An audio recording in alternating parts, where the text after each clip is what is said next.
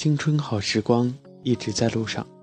Hello，亲爱的听众朋友们，欢迎收听励志 FM 八五零幺三，有的没的，我是小熊。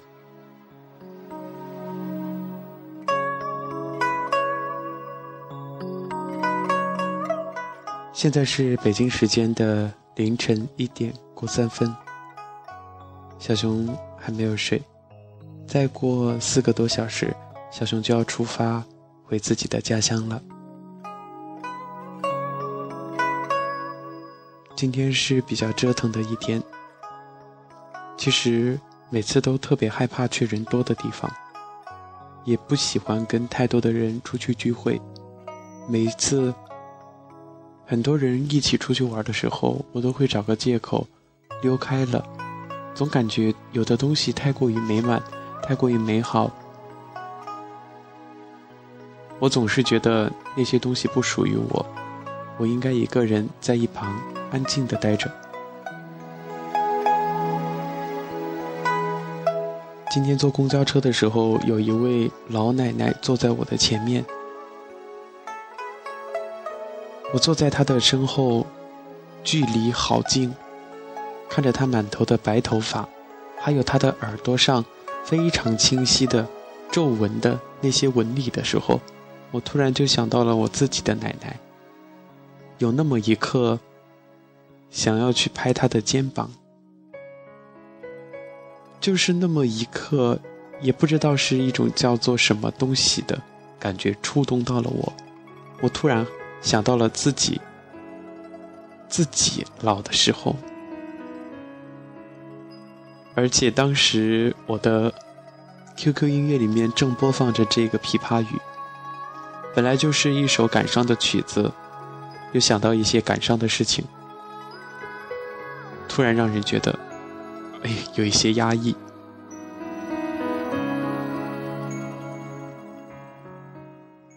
还有，我也特别害怕看公交车开得很快的时候，看到窗外那些东西迎面的特别快速的和我擦肩而过，我就感觉自己生命当中很多东西都是像这样。不管是朋友，不管是一些我所珍视的东西，还有我想要得到没有得到的东西，都是这样，用那么快的速度，我想去抓也抓不住。那些风景，我想去细细的看，我也看不清。我想要记住一些来时的路，可是路上人太多了，路太长了，我看不过来，我抓不住。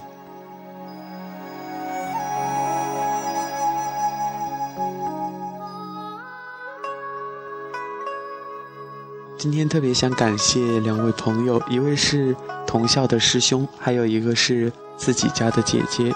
如果说没有他们的帮助，可能我今天就又要会被滞留在大武汉。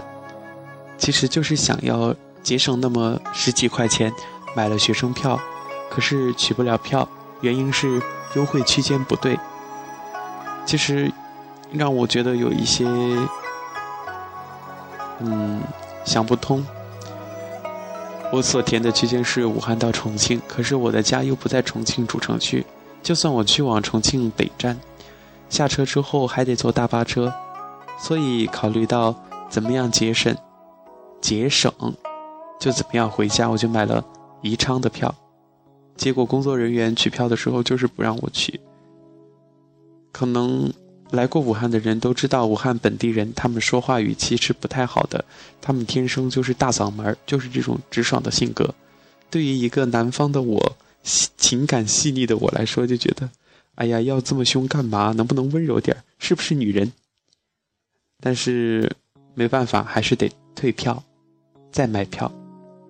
刚好在教学楼里边下一个订票软件的时候。就遇到师兄了，师兄说他带电脑了，所以就用他的电脑买了票。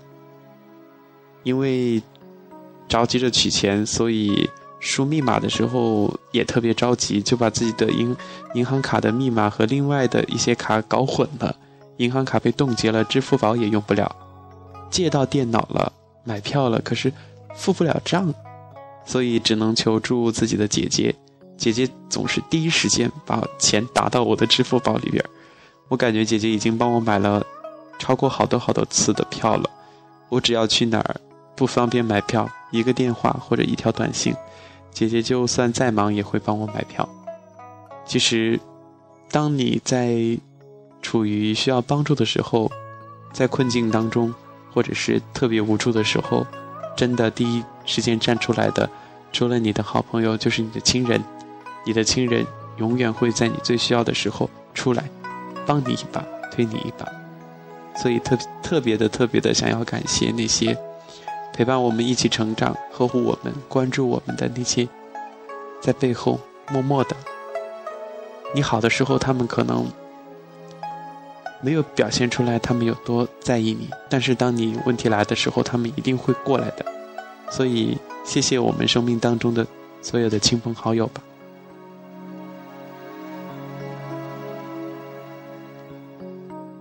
越长大越会觉得很多事情都会物是人非。小熊现在在武汉火车站，好远啊！这里离武昌好远啊！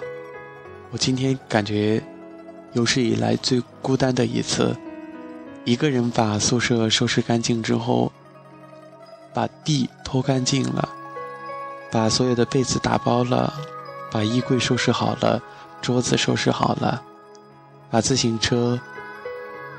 封起来，然后离开学校，一个人坐公交车，一个人坐地铁，一个人换乘，一个人从地铁的起点坐到终点，看着很多人上，很多人下，到最后，地铁车厢里边空了，留我一个人，出了地铁站，找不到方向。我知道我自己在武汉火车站，可是我天生就是一个方向感不好的人。我出来之后，有一些人在拉客，问要不要住宿，我拒绝了。我感觉有时候我真的是不是太节俭了，就是不想去住旅馆。那就让我在火车站的候车厅待一夜吧。可是后来工作人员跟我说，武汉火车站和其他地方不一样，这里不是通宵都有都开放的，让乘客在里边等。到十二点之后是会关闭的，因为它最晚的车和最早的车分别是在十一点多钟，或者是最早的是在早上五点多钟，中间有几个小时的空段时间，所以很多工作人员都会下班休息。我在想，那我今天晚上该怎么办？这里又不是夏天，如果是夏天的话，在外边待一夜无所谓，可是冬天真的有些冷。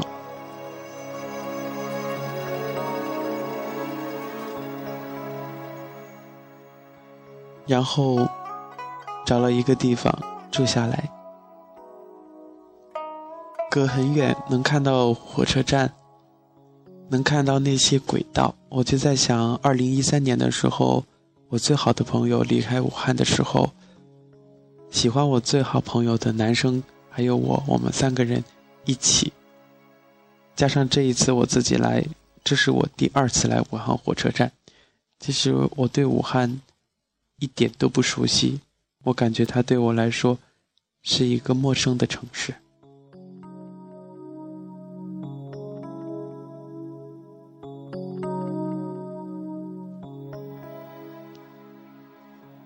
二零一五年已经立春了，天气渐渐变好了，有这样一种感觉，在人多的地方，自己的双手、双脚都会暖起来，不会感觉那么冷。可是，当自己一个人去干一些事情的时候，比如自己一个人待在寝室，自己一个人玩电脑，自己一个人想问题，就会感觉特别特别冷。其实，前二十几年也都是一个人过的，不会有那么多的时间去想自己会有多孤单，会有多寂寞，会有多难熬。但是。越长大越孤单吧，是这样吧？当那个点儿来的时候，就感觉自己太难受了。我感觉我自己在试着往更多的人群当中去挤进去，想要跟他们有更多的交流。不过，年龄、性格，还有好多的因素，都会把你拒之门外。你想的和你做的是不一样的。他们。他们说，像那种不合群的，又爱玩微博、发微信等等，说明他们只是想要引起自己身边人的关注。他们发一条状态，只是想让更多的人看到。我在想，有时候我录荔枝，想给别人听，就是想让大家记得我，记得有小熊的存在，记得小熊在做节目给大家听。是不是也在找一种微乎其微的存在感？其实不是每个人都要听我的节目，也不是非要励志不可。可是，励志之于我来说，它就像变成了我生命当中的一部分。我开心，我会想到在节目中跟大家一起分享。我有什么感受，我也想在节目中跟大家分享。就算有的时候。可能有的节目录制了好几次，但是最后没有上传；有的节目录制好了，也是留在这里没有上传。有时候会考虑很多东西，不只是一个人。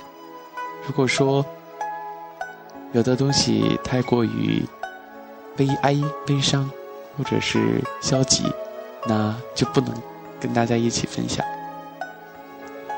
如果说大家有时候也会有小熊这种感受的话，可以记得找小熊聊天。我记得曾经有一位荔枝听友加了我的微信之后呢，在也是在午夜的时候，应该是过了零点吧，嗯，我跟他不知道怎么聊起来的，但是我知道他可能那一会儿真的很无助。呃，要了他的电话号码，跟他打电话过去。其实我什么都做不了，我只是想单纯的跟他聊聊天。但是听到电话那头他在哭，他说他一个人那会儿在，嗯，刚下班一个女孩那么晚了，刚下班他就说其实自己以前挺坚强的，但是不知道那一刻，可能就是一个陌生人突然。送来的关怀，让人觉得特别感动、特别温暖吧，所以就有些抑制不住。但是之后他很快就调整好了。其实，在生活当中，在我们的生命里边，总会有一些呃意想不到的惊喜、意想不到的温暖和感动吧。所以，过好每一天，也是一一门学问吧。也就希望大家能够。珍惜，能够把握。还有一件事情是，小熊的微信圈里边发了一张图，是两位环卫工人，都上了年纪，然后写着“年轻人少放一点鞭炮，让我的老伴儿早一点回家过年”。我又看到很多朋友发的另一张图片，上面也是一个老年人，他说：“我也是老人，你们不买我的鞭炮，我怎么过年？”再后来，有人发的图片是董卿和朱军在主持春晚，有一个桃心，一个对话框，其中写的文字是：“年轻人少看一点春晚，多搞一点学习吧。”其实刚开始只是一种，我的初心是，真的鞭炮，其实他们说是中国的传统文化，其实我觉得放也可以，不放也可以吧。但是，呃，保持地面干净，这是没错的。不过到后面为什么会变成那种，我就不知道了。